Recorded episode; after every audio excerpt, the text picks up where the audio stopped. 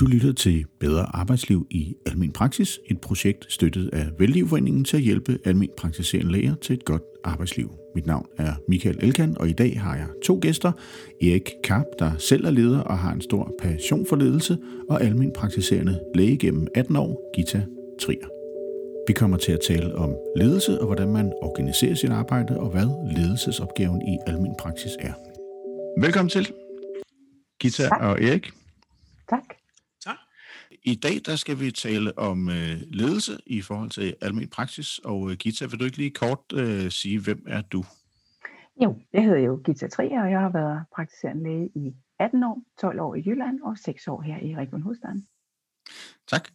Og Erik, øh, du har en interesse inden for ledelse, men vil du ikke fortælle lidt om, øh, hvad din baggrund er, og sådan dit afsæt inden for ledelse? Jo, det vil jeg gerne. Øh, mit navn det er Erik Karp, og øh, jeg arbejder i dag inden for øh, lægemiddeludvikling, øh, og har gjort det faktisk lige siden jeg blev øh, farmaceut øh, tilbage i 1989. Og så har jeg også øh, suppleret med en øh, HD i afsætningsøkonomi. Og jeg har øh, i mere end de sidste 15 år øh, arbejdet meget med ledelse, øh, både i Danmark og så også internationalt. Og det er noget, der har min store interesse. Øh, og jeg sidder blandt andet også i et øh, ledelsesforum øh, i min fagforening, og øh, så det er noget, der har min store interesse. Det er Michael, der har inviteret mig her til i dag. Det er jeg glad for. Tak, Erik. Øh, Gita, vil du ikke starte med at sige lidt om, hvad tænker du er udfordringen som læge i forhold til ledelse? Ja, som praktiserende læge er der jo måske mange flere ting, der skal ledes, end man øh, egentlig er, klar over, når man, når man starter. Øh, og sådan lidt hovedtræk, kan man sige, så er der jo egentlig der er jo ledelse af patienterne, øh, der er en personlig udvikling, der er ledelse sammen med andre, tit er man jo flere i samme praksis, og man skal faktisk også øh, være leder for sit personale. Og øh, ledelse af patienterne, det har vi jo øvet en del i forbindelse med, at vi har haft sådan øh, træning af, hvordan konsultationen skal være. Så, så det er de fleste sådan nogenlunde inde på. Men lige hvordan man leder patienterne, sådan, så, de, øh, så de bruger klinikken på den måde, man gerne vil, det, det, er, det, er, ikke, det er vi måske ikke helt så trænet i. Og bruger klinikken, vil du ikke prøve at sætte et par ord på det? Hvordan skal en patient bruge klinikken på en god måde eller på en dårlig måde? Jamen, det er jo forskelligt, hvordan klinikkerne øh, er Øh, øh, struktureret eller sat sammen. Nogle øh, er meget hurtige på aftrækkerne med at henvise videre, eller, og nogle går meget i dybden med, med ved hver enkelt konsultation, hvor lang den skal være, og hvad man skal nå. Og det er jo sådan lidt en stil og lidt en kultur, som er forskellig fra sted til sted. Og vil du øh, prøve at fortælle lidt om, fordi noget af det, jeg har øh, oplevet i det her projekt for bedre arbejdsliv i min praksis, øh, som jeg har kastet mig ud i og øh, er på vej igennem, øh, øh, det er det her med kompagniskaber, altså at man jo har, øh, har lige ledelsesret, kan man sige, at det giver nogle udfordringer, og nogen, nogen fordeler rollerne, så nogen har personaleansvar, nogen har driftsansvar, nogen har økonomiansvar, og andre har mere bare sådan fælles, at alle er lige ansvarlige for det hele, og så er det bare den, der er der på dagen, der tager sig af det. Vil du ikke øh, prøve at sige, hvad kan udfordringerne være der i forhold til at være sådan, have lige meget ret til at lede? Jo, man kan sige, som udgangspunkt, så er det jo, øh, punkt et er jo at være opmærksom på, at man skal lede, og at det tager noget tid. Og hvis ikke man tager sig tid til ledelse nu, så skal man afse tid til at øh, holde øje med eller udrede øh, forskellige konflikter eller andre problemer, der er dukket op, fordi der ikke er nogen klar forventning om, hvad der er, hvem der skal gøre hvad. Så man skal, have, man skal vide, at man skal lede, og, øh, og så skal man have fokus på, at man skal lede sammen om, hvem der er gode til hvad. Og man skal have fokus på, at man ikke skal være i konkurrence med hinanden, men at man skal være, man skal supplere hinanden i team. Og det giver ro, hvis der er struktur på ledelsen, sådan så alle ved, hvem tager sig af hvad. For ellers så bliver det, groft sagt, ligesom med øh, måske lidt i familien, at hvis man skal have lov til det, så spørger man den ene, og hvis man skal have lov til det, så spørger man den anden. Og det giver rigtig meget bøvl og stridigheder og øhm, ja, tvister. En anden udfordring er, at rigtig mange praktiserende læger har ikke noget sprog for ledelse. De har ikke noget sprog for, hvad er det, vi vil, og hvad er vores værdier, og hvad er vores mission. Har ikke noget, der har ikke, er ikke vant til at tale med hinanden om, øh, om det her. Og så er der også mange praktiserende læger, som har vanskeligt ved at skelne mellem ledelse og management. Og, det, og de har måske også øh, øh indimellem udfordringen i at have øh, management og så mikromanagement. Fordi man har jo ledelsesret, eller man har pligt til at hjælpe ens medarbejdere med at udføre deres arbejde bedst muligt. Men skal man helt ind og kigge i deres notater, øh, er det en støtte, eller er det intimiderende? Så der er mange udfordringer. Og, og bare fordi, hvis dem, der ikke er helt med øh, mikromanagement, det vil sige, så tænker du, det er det her, hvor man er helt nede i detaljen. Hvad laver ja. mine medarbejdere? Hvad øh, gør de det rigtigt? Øh, noterer de tingene rigtigt, fordi det er med, der skal med? Og, ja. øh, og ikke, hvad skal man sige, har tilliden til, at de klarer det godt nok. Præcis. Ja. Så det kan jo både tages som en, en støtte, jeg følger dig hele vejen, men det kan også være enormt i Og lige inden uh, Erik han uh, kommer på med også et par uh, vinkler på de her ting, vi taler om, hvordan lykkes man egentlig, Gita, med uh, det her med, at man har en lav grad af sådan daglig kontakt til ens ansatte? Hvordan uh, styrer man udenom det som, uh, som læge, eller skal man det? Altså det, jeg hørte sige, det, det er, at øh, i mange andre virksomheder, der er lederen leder det meste af tiden. Og i almindelig praksis, der er man er alle jo øh, med til at løse opgaverne, og så skal lærerne så bare også lige lede ved siden af.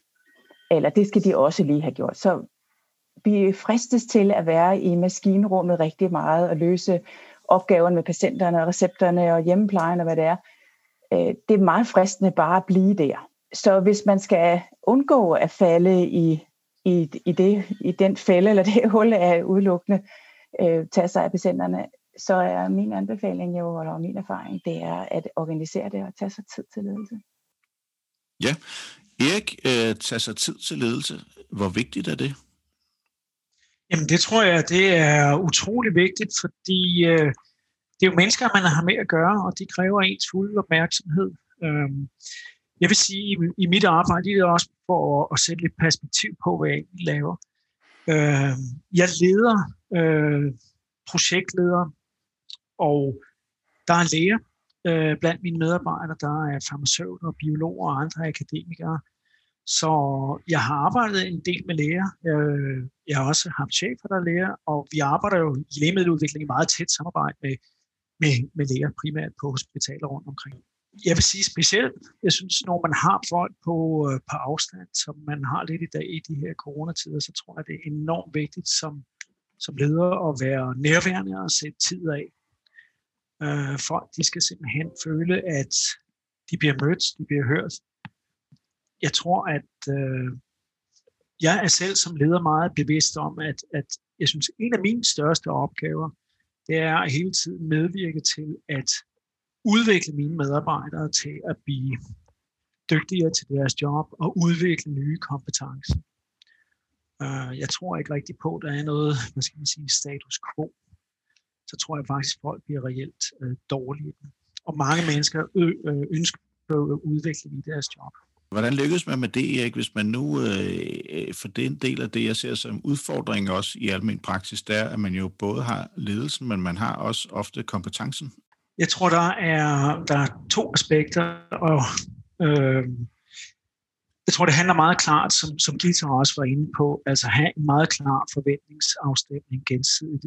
Hvem gør hvad, og, og hvad kan vi forvente af hinanden? Øh, det tror jeg er utrolig vigtigt, fordi øh, hvis man ikke har det på plads, så, så aner folk ikke, hvad er deres succeskriterie i deres arbejde. De ved ikke, hvad de bliver målt på, og de har ikke nogen muligheder for at styre.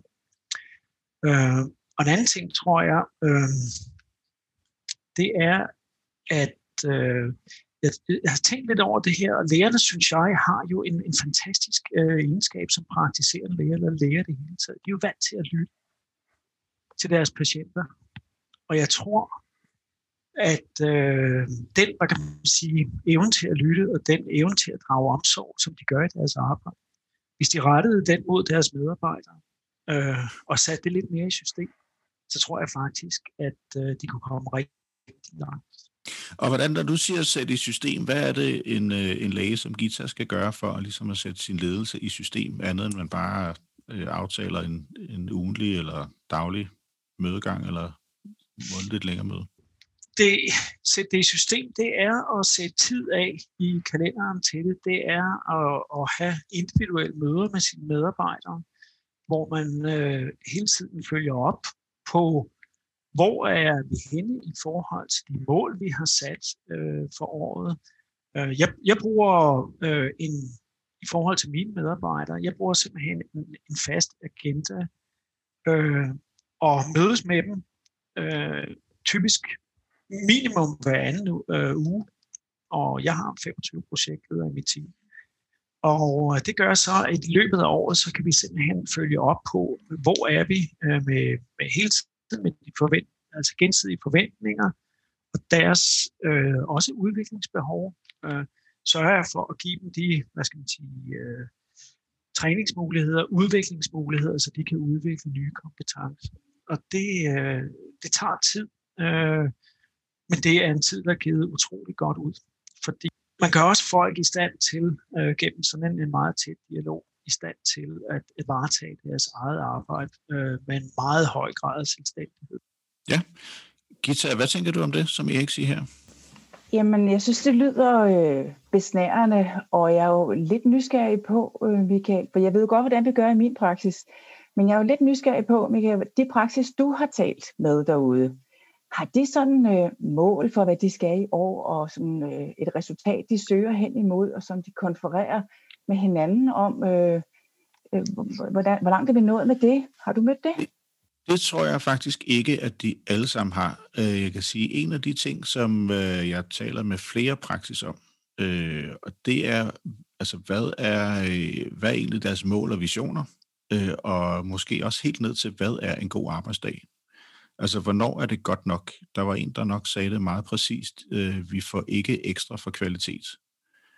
Øh, og det vil sige, hvis kvalitet er at øh, give en god oplevelse for, øh, for patienten, der kommer ind og være omsorgsfuld, og øh, måske meget af de her ting, som Erik siger, at man, man lytter og, øh, og prøver at rumme øh, alt det, der er i, i patienten, og måske også øh, øh den øh, kompleksitet, som der kan være i dag, som jeg hører fra flere af lægerne, altså at øh, patienten det er mere komplekst at have samtalen, fordi at patienten har læst mere på nettet, inden de kommer ind til lægen. De har også snakket med andre, inden de kommer ind til lægen. De forholder sig mere til, hvad de vil og ikke vil, i stedet for lægen måske har den der lidt klassiske gammeldags øh, ekspertise og øh, troværdighed og respekt omkring sig, så er det mere en dialog, man skal ind i omkring, øh, hvad man vil og kan, og hvad der er rigtigt og forkert. Og det vil sige, det, det øh, presser måske den der idé om, øh, hvad er egentlig succes øh, for mig i den samtale, jeg har, øh, og hvad er sådan det, hvordan passer det ind i det store overordnede mål med at skabe sig en god praksis. Øh, så øh, jeg har ikke mødt så mange, der kaster sig ud i praksis, som også har et klart og tydeligt mål for, hvad skal de, og hvad skal de nå. Det må jeg sige. Øh, og det er jo noget det, vi så arbejder med, og måske også et af de punkter, der gør, at det er, at man føler sig presset, fordi hvis ikke man har et klart mål, så er det også sværere at prioritere. Og når det er svært at prioritere, så er alt lige vigtigt, og hvis alt er lige vigtigt, så er det faktisk også rigtig svært at have succes, og føle, at man har det. Øh, og det kunne måske have, have noget at gøre med det pres, som man oplever i almindelig praksis. Men måske kunne vi lige tale om sådan øh, ledelse. Hvad er det egentlig øh, for noget? Øh, hvornår oplever man ledelse? Jeg ved ikke, hvem er der vil starte med at komme med en bud? Eller en tanke? Jamen, som praktiserende læge har man jo været ansat rigtig mange forskellige steder, og øh, de har, der har jo været ledelse hver, på hver afdeling eller på i hver klinik, man har været. Så de fleste har jo nok et, et, sådan et usagt eller en udefineret øh, oplevelse af, hvad ledelse er. Det nemmeste det er, når der er dårlig ledelse, eller der er ikke nogen ledelse, så kan man relativt hurtigt mærke det. Og det er jo det, der er udfordringen, at, øh, at når man så bliver praktiserende læge, så skal man jo ligesom selv lave god ledelse. Og hvornår var det nu lige, man så det? Og hvad var det nu, der var, der var god ledelse? Fordi nogle gange lægger man jo ikke mærke til, at der er god ledelse, fordi det jo bare kører. Og så er det rart at komme på arbejde, og alle er glade, og, og så tænker man, har der egentlig rart at være? Men sådan umiddelbart tænker jeg, at god ledelse har noget med at, øh, at være tydelig i, hvor skal vi hen, og hvordan skal vi gøre det, og hvem gør hvad, hvornår. Hvornår er vi en gruppe, og hvornår er vi et team. Ja, hvad kunne forskellen på en gruppe og et team være, hvis folk lige sidder og tænker over det? Ja, altså en gruppe, så er vi jo de samme, så er vi jo ens, øh, så er det også tre læger, der skal løse den samme opgave. Vi skal alle sammen øh, diagnostisere nogle patienter, skrive medicin ud og henvise videre. Men hvis vi er et team, og det kunne vi jo godt være, at det er øh, en læge og en sygeplejerske og en sekretær, som er sammen om at hjælpe den her patient øh, med en kronisk lidelse. Og så betyder det, at sekretæren sørger for, at, at patienten får en, en tid, og sygeplejersken sørger for, at der bliver lavet noget indledende benarbejde, taget nogle blodprøver og bliver interviewet omkring nogle ting. Og lægen tager konklusionen på det og samtalen og også taler med patienten om, hvor skal vi videre hen. Vi kan ikke komme nogen steder, hvis ikke alle tre er på banen på det rigtige tidspunkt. Så det er forskellen. Mm. På ja, tak. Mm.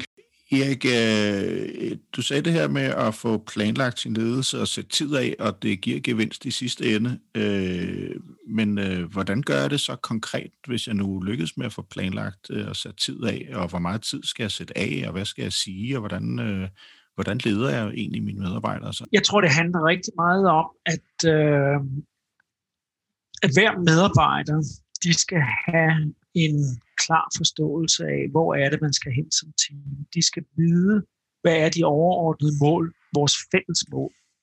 Og så skal de vide hver især, hvad er det de skal bidrage med for at, øh, at, at nå de mål. Og det vil faktisk sige for, for mit vedkommende, at øh, vi arbejder med ret øh, præcise simpelthen jobbeskrivelser. Øh, netop også for at øh, planlægge vores arbejde effektivt, sådan at der ikke, hvad kan man sige, at der er overlap øh, mellem øh, de opgaver, som folk udfører, eller der er tvivl om, om øh, hvor ansvaret for en opgave placeret øh, er, så opgaven ikke falder mellem to stole. Så øh, folk skal vide helt klart, hvad, hvad er det for noget, de er ansat til, og hvad, hvordan bidrager de øh, til, til de fælles mål. Og der skal være en helt klart fælles forståelse for det.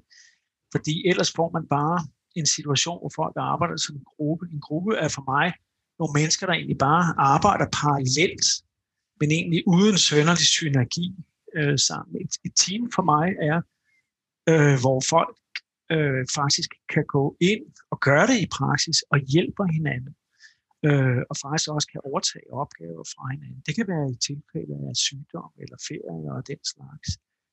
Øh, og et team er for mig øh, kendetegnet ved, at der er en meget, meget høj grad af tillid mellem folk. Øh, og der er en meget fri dialog, folk øh, siger deres ærlige mening. Så jeg tror, det at kunne skabe tillid i en, en gruppe, det er et af de helt klart vigtigste ledelsesværktøjer altså, og tillid og begejstring og, og øh, motivation. Man skal også kunne som leder tilføre en, en gruppe mennesker lidt plads. Fordi det er også det, der bringer os igennem hårde tider og udfordringer. Ja. Øh, Gita, hvad tænker du det, som øh, Erik siger her? Det lyder jo besnærende. Øh, og igen, Michael, så hvordan øh, har du har du mødt øh, mange praksis, hvor de er opmærksom på, hvornår de er gruppe og hvornår de er team? Og er de, er, er de opmærksom på at spille hinanden gode at se, hvornår er man, øh, hvem skal gøre hvad, fordi vedkommende er bedst til det, eller, eller der er en tands, der er kedelig, og den bliver vi nødt til at skiftes om. Er, er vi praktiserende læger gode til at være opmærksom på det? Det tror jeg ikke, nej. Og når jeg siger det sådan lidt, øh, lidt sikkert måske, så er det øh, så er det nok en oplevelse af, at der er sådan øh, den her lidt administrative forståelse af ledelsesopgaven. Og det, jeg kan se i nogle praksis, det er blandt andet, øh, at øh, ledelsen kommer til at ske, måske sådan i de daglige programmer og planlægningen af programmer, som jo er sådan, øh, hvad skal man sige, lægens kalender, for dem, der ikke ved, hvad et program er. Øh, og det vil sige, det kan være, at ledelsen egentlig kommer til at blive forankret ude øh, hos en sekretær, der sidder og booker øh, tiderne hver dag og skal træffe beslutninger om, skal vi øh, overskride nogle tider, der er blevet booket i forvejen, skal jeg lægge nogle oven i noget, øh, skal jeg booke oven i en frokostpause, fordi nu kommer der noget ind, som skal øh, tage sig af, øh, og akuttiderne er taget. øh, hvis ikke det kan vente til akuttiderne, der måske er lagt sidst på dagen eller først på dagen. Øh, der er forskellige principper i, i praksis. Jamen, så skal den beslutning tages. Og der mangler måske der en, som Erik siger, altså sådan en fælles forståelse af, hvad er det egentlig, der er proceduren, hvordan gør vi, når der sker afvielser. Øh, når man sidder og skal planlægge de her ting, så er det jo der, der nok er, øh, er behov for, at den ledelses øh, opgave eller rolle, hvis man kan sige det sådan, beslutninger, der skal træffes i det daglige, hvis de er, øh, hvis de er fælles, og man ligesom ved, hvad det er, man skal, så har man jo lagt ledelsen ude hos en medarbejder, hvis man også ved, hvorfor det skal være på en bestemt måde. Så tænker jeg også, at så kan man faktisk godt være øh, fraværende som leder, kan man sige. Fordi hvis jeg ved, hvordan jeg skal øh, begå mig, øh, jeg øh, siger til dem, jeg arbejder med derude i praksis, at hvis jeg ved, hvad jeg skal lave, og hvis jeg ved, hvordan jeg skal gøre det, så er man oftest på skinner. Og det er noget af det, øh, jeg sammenligner det lidt med Øh, noget, som Erik måske kender til, sådan agil projektledelse, hvor man netop kan se, hvis man ved, hvad man skal og hvordan man skal, så viser det faktisk også, at arbejdsglæden den øges, fordi så føler jeg mig faktisk kompetent øh, og i stand til at kunne handle på det mandat, jeg har fået.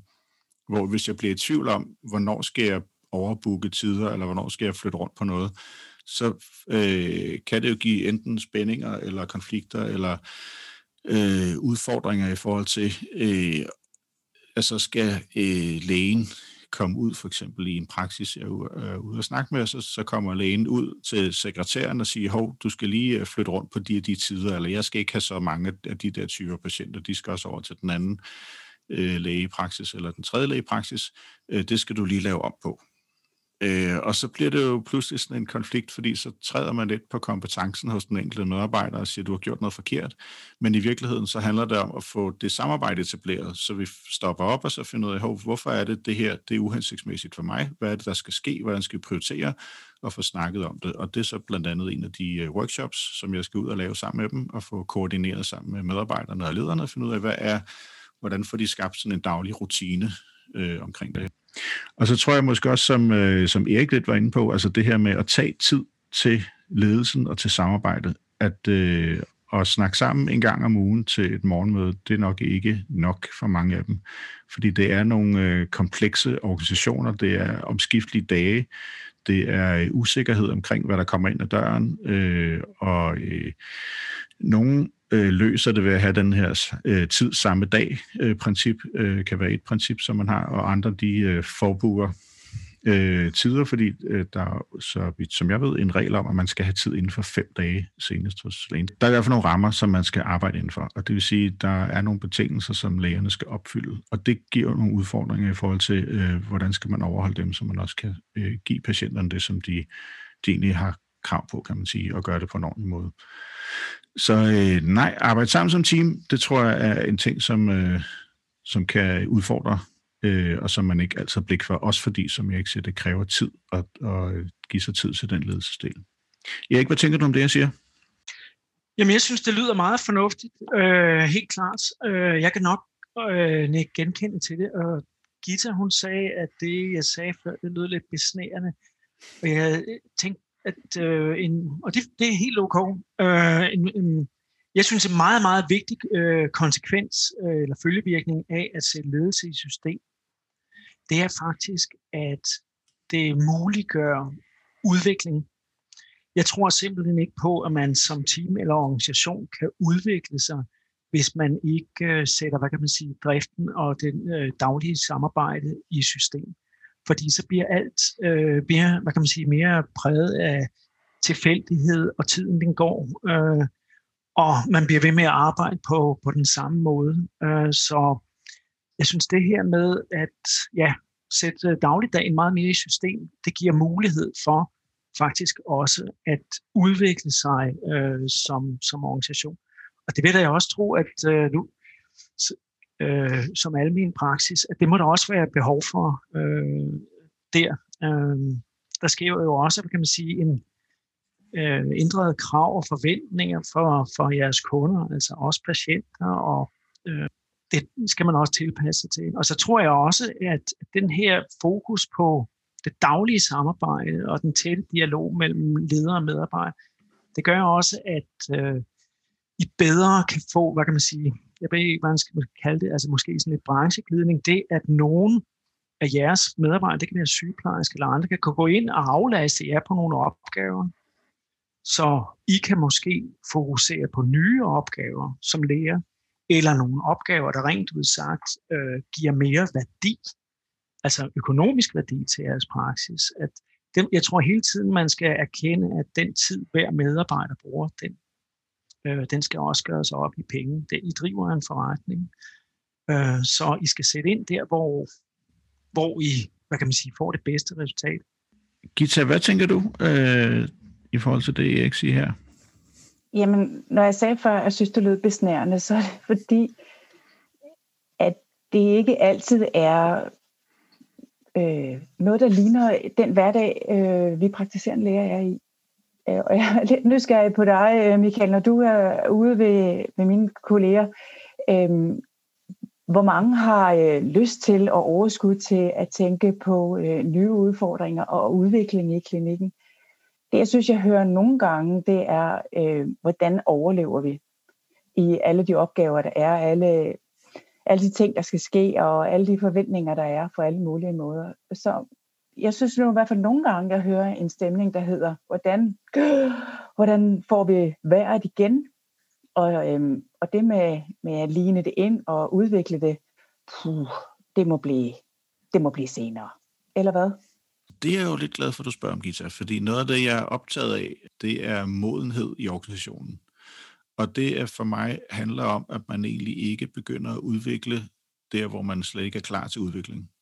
Men at man simpelthen finder ud af, hvor er vores organisation henne i forhold til, hvad, hvad er vores næste trin. Altså det er lidt ligesom at, at se på sine børn eller kollegaer, eller hvem det nu er, man er, er, har øh, om sig, som er, er i gang med noget udvikling, øh, at nogle gange så kan opgaven jo blive for stor, så man faktisk ikke får den succes, man gerne vil have.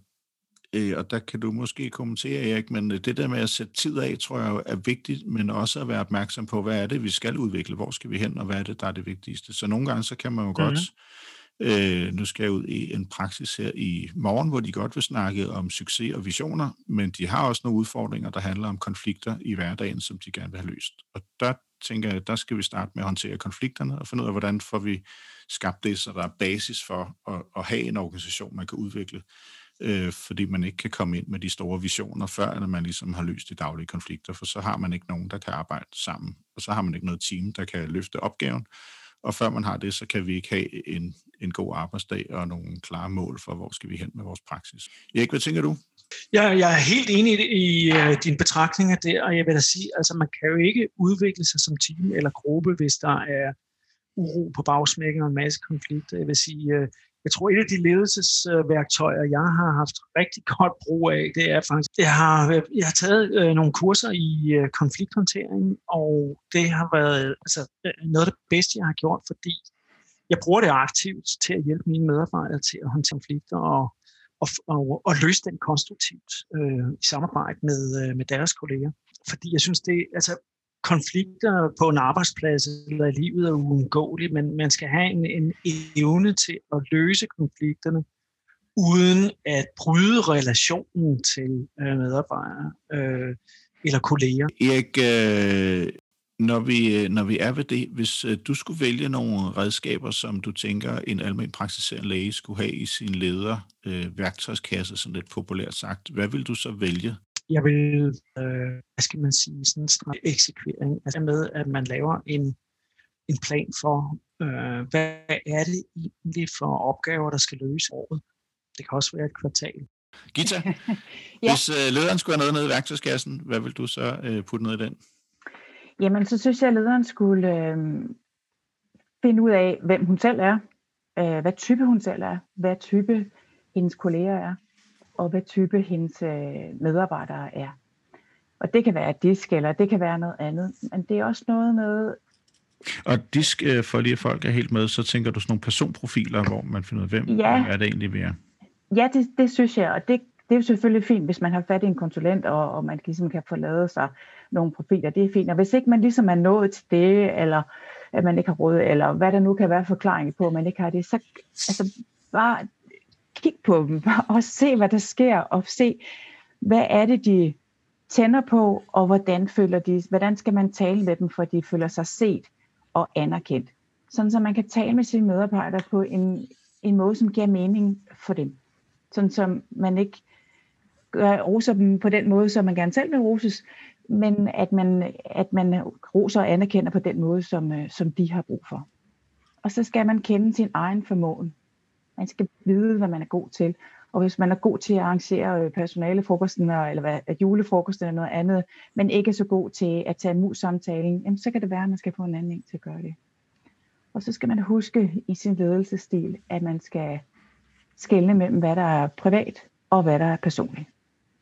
For butikken ude hos os, de fleste steder er jo nogle små steder, hvor vi har et eller andet, hvor vi er et eller andet sted mellem to og, og 12 mennesker på arbejde, eller noget i den retning. Så vi sidder der og spiser frokost om hver dag, og man snakker om alt muligt. Og så kan man måske komme til at være lidt for privat, og så er det lige pludselig, man skal til at forklare, hvorfor at øh, medarbejderne ikke skal på et eller andet kursus alligevel, eller hvorfor de ikke skal have fri til noget andet. Så det er noget med at vægte, øh, hvad man siger, huske, man er leder hele tiden? Ja, hvor kedeligt det end måtte synes. For det er jo nemmere at hygge. Altså det er nemmere at glide med, og øh, man skal bare huske, at det er, man er leder hele tiden. Ja, tak. Erik? Jeg tror, det man også kan putte ned i, øh, i værktøjskassen som leder, det er faktisk ved at være meget, meget øh, tydelig omkring øh, sig selv og øh, hvad man selv øh, kan. Jeg tror, at øh, en af vejene til et rigtig, rigtig godt samarbejde i alle sammenhænge, det er, at folk er meget øh, næsten brutalt ærlige over for sig selv og hinanden. Fordi så giver man også folk feedback med, øh, hvad skal man sige, med det formål, at de skal udvikle sig. Og øh, så det synes jeg er en forudsætning, og der synes jeg specielt som leder, når man har, kan man inspirere de andre øh, også til at åbne op. Men jeg kan, ikke, jeg kan ikke forvente, at en, en medarbejder er hvad skal man sige, øh, klar og i mailet øh, over for mig og åben, hvis jeg ikke øh, selv er det. Så det synes jeg er utrolig vigtigt at være autentisk. Men jeg synes også, øh, altså det, det nemme er jo, at det hele det bliver så hyggeligt, men det kan også gøre, at man så kommer til at overse, øh, hvad kan man sige, det mere kritiske feedback, man skal give til hinanden. Fordi det feedback, det er simpelthen en nødvendighed for, at man kan udvikle sig. Og det, det handler utrolig meget om at skabe åbenhed og tillid. Tak for det. Det må være øh, de sidste ord om emnet ledelse. Så vil jeg høre jer begge to øh, i forhold til projektet, hvor jeg er ude og øh, snakke med de her 14-15 praksis, er der med i projektet. Øh, nogle af 40 læger omkring lidt over 80 øh, medarbejdere i alt. Øh, hvad kunne være interessant at, øh, at gå videre med sådan en inspiration til, til projektet? Hvad tænker I i forhold til almen praksis?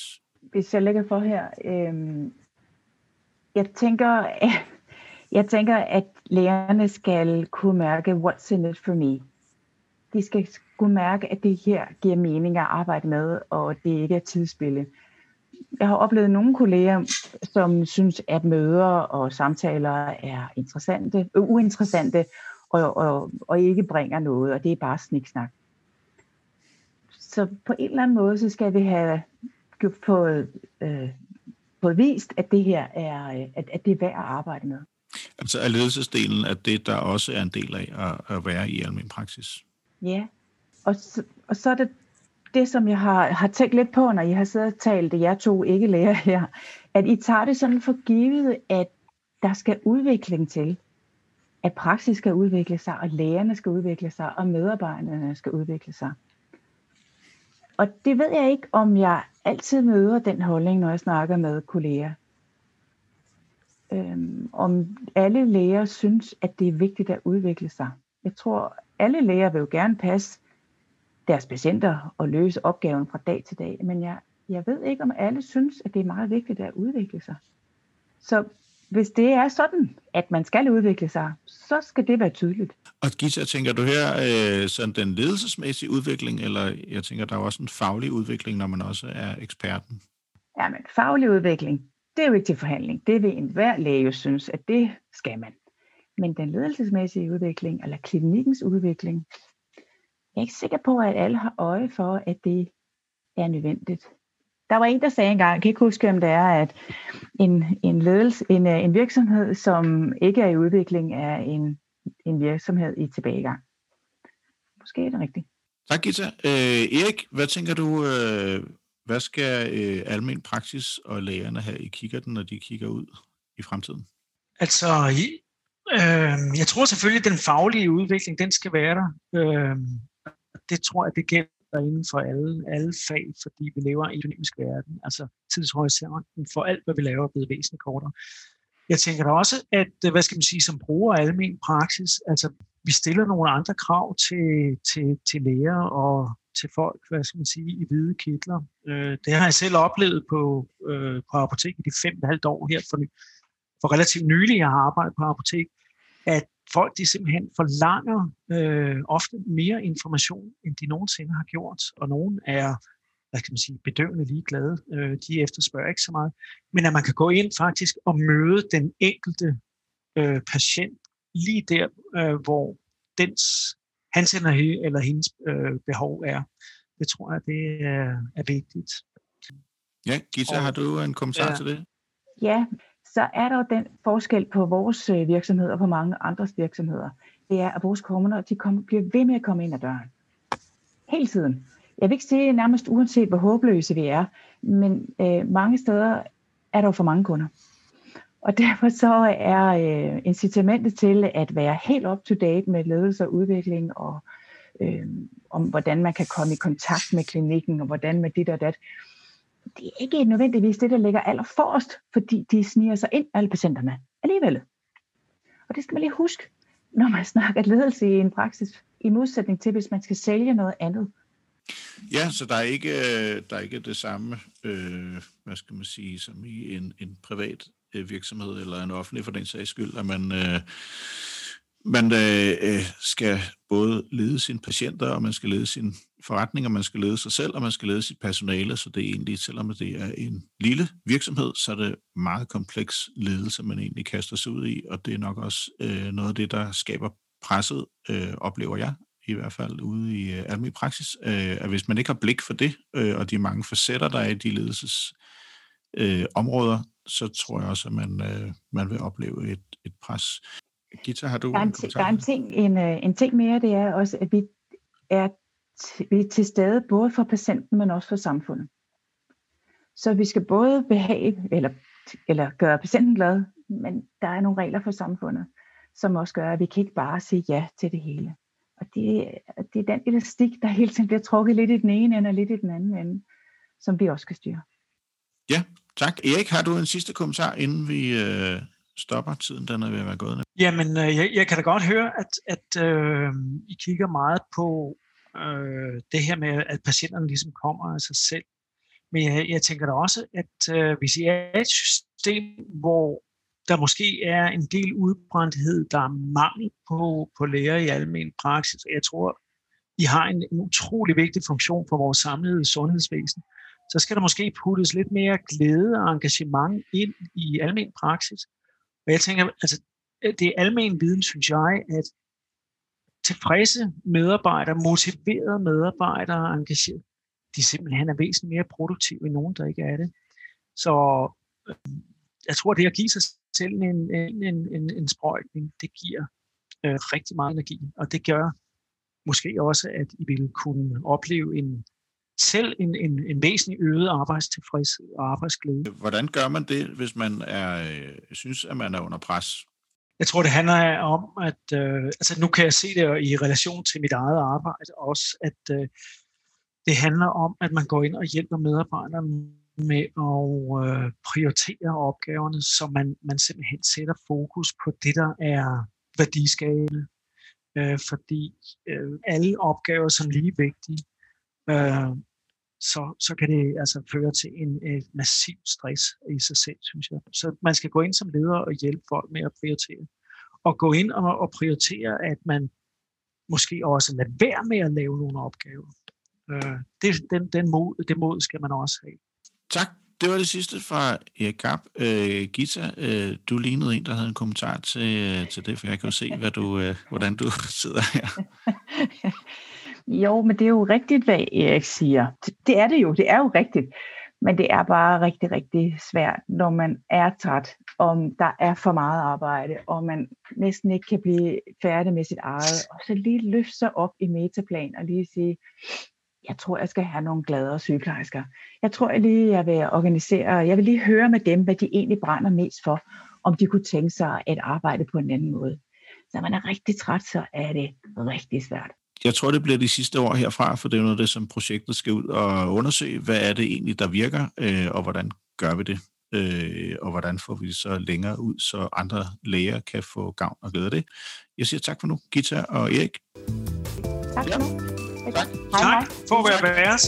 Hej. Ha' det godt, ha' det godt Erik. Hej. kan vi ikke se dig, men hej hej. I lige måde. ja, det er godt. Hej. hej. hej. Du har lyttet til Bedre Arbejdsliv i Almen Praksis. Vi finder spørgsmål og vinkler på det gode arbejdsliv som læge. Du finder os på Spotify, Google, Apple eller andre steder, hvor du lytter til din podcast. Du kan også finde os og følge os på Facebook og Instagram som Praksishjælp. Du har mulighed for at komme med i programmet hver uge, når vi undersøger, undrer og udfordrer. Gå ind på praksishjælp.dk eller ring til os på 23 96 10 30. Et projekt støttet af Vældlivforeningen. Mit navn er Michael Elgan. Du kan høre mig hver uge tirsdag kl. 12 sammen med en medvært. Vi ses derude.